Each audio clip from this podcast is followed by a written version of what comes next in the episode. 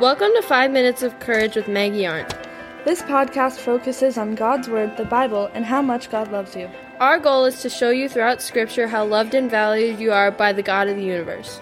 Five minutes is all you need to be filled with hope, joy, purpose, and yes, courage. Now, here's your host, Maggie Arndt. Hi, everybody. Welcome back to Five Minutes of Courage with me, Maggie. Well, we did it. This is episode 150. Can you believe it? And here I am sitting on my bedroom floor, not out celebrating like we maybe should be because it's still quarantine and Molly's downstairs barking. So I came as far away from her as I could get. But congratulations. I don't know. You know what? If you've been with me since episode one, send, send me a shout out uh, an email, a text, something, just let me know that you've been here. I'm not assuming for one second that you've caught all 150 of them. If you have, yay, you deserve a parade. But it's been fun, and I'm. This isn't the end. On Friday will be number 151. So fear not, I'm not going anywhere. I'm just really excited for us as a group that we have spent 150 video devo episodes diving into God's Word. And as we've been doing this, I've thought a lot about some of my favorite things about um, talking to you and teaching through Scripture. And one of the things I love most is how God is always faithful. We talked on Monday about how He's unable to be any other. And even if you have the most faithful friend or spouse or human being in your life, they are occasionally going to make a mistake and they may not always be faithful to you, but God can be no other. He is always faithful. And whenever He makes a promise, He keeps it. Have you ever broken a promise? Maybe it's just me, but I have. Intentionally or unintentionally, I am an imperfect human. But we see this theme of faithfulness throughout the Bible, through the Old Testament, through the New Testament. Anytime God makes a promise, He keeps it.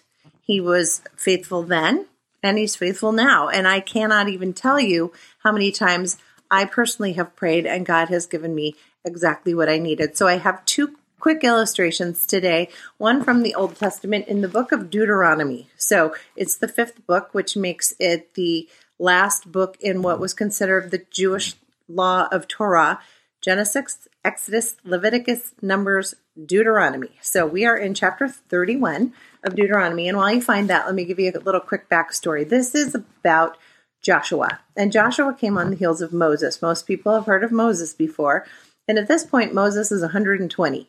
And he's kind of ready to hand off the proverbial staff, if you will, to Joshua, to who, the man who's going to lead the children of Israel into the promised land.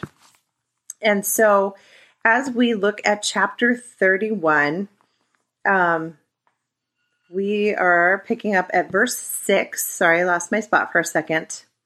And God is talking to Joshua. Joshua's talking to God. And God says to him, So be strong and courageous. Do not be afraid and do not panic before them, for the Lord your God will personally go ahead of you. He will neither fail you nor abandon you. And then Moses reiterates that in verse 7 Moses talks to jo- Joshua and he says, Be strong and courageous. For you, Joshua, will lead these people into the land that the Lord swore to their ancestors he would give them. You are the one who will divide it among them as their grants of land. Do not be afraid or discouraged, for the Lord will personally go ahead of you. He will be with you. He will neither fail you nor abandon you. Which sounds like just a sweet little story because, you know, Joshua is going to be a leader, and this may sound like it's a fun work of historical fiction, maybe, but Joshua was a real man who followed Moses, who was a real man.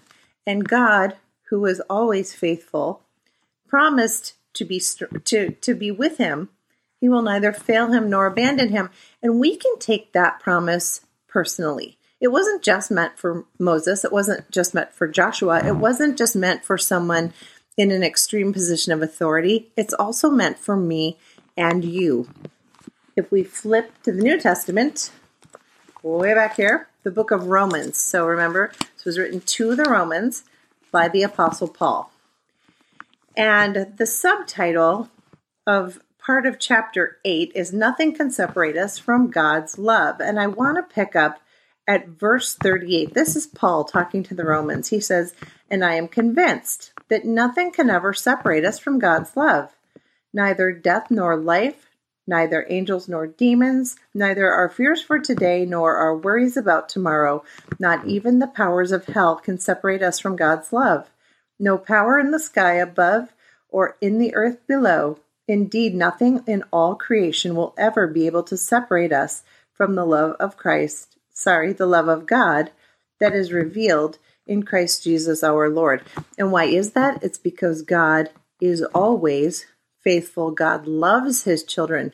We are his children. We are part of his eternal family, and he will faithfully always love us. So, Joshua, thousands of years before, the Apostle Paul, thousands of years later, and then us, 2,000 years later, the same thing still applies to us. God is faithful, he can be no other. He was faithful then, he is faithful now.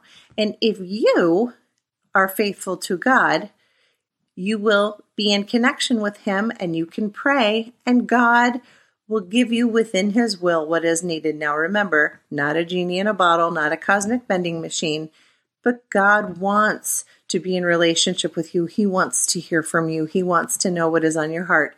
And as He has faithful, He will give to you as He sees fit. Now, you don't always get what you want, but you will always get what you need. And I can tell you that from experience. And so for tomorrow's homework, I want you to start just thinking a little bit about what kind of promises has God kept to you? What are what are ongoing things throughout your uh, the theme of your life that God has proven faithful in? I hope you got a chance. I know some of you are not homework doers, but I did also connect um, a really sweet song by Sara Groves. It's it's taken from the old hymn, Great Is Thy Faithfulness, and she did He's Always Been Faithful.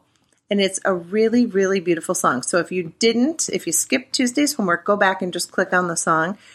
Uh, fun sidebar Sara Groves is a Minnesota native. She used to teach English at Rosemount High School until she really connected with her gift of music. And she is still in the Twin Cities. She owns an art house in St. Paul.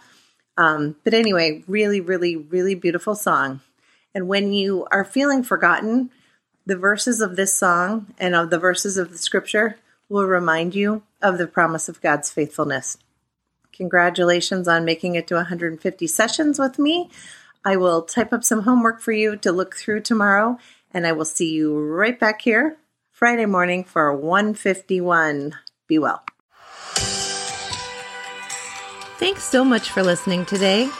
Please subscribe to this podcast. I'd hate for you to miss out on even one minute of courage. Then share it with all your friends.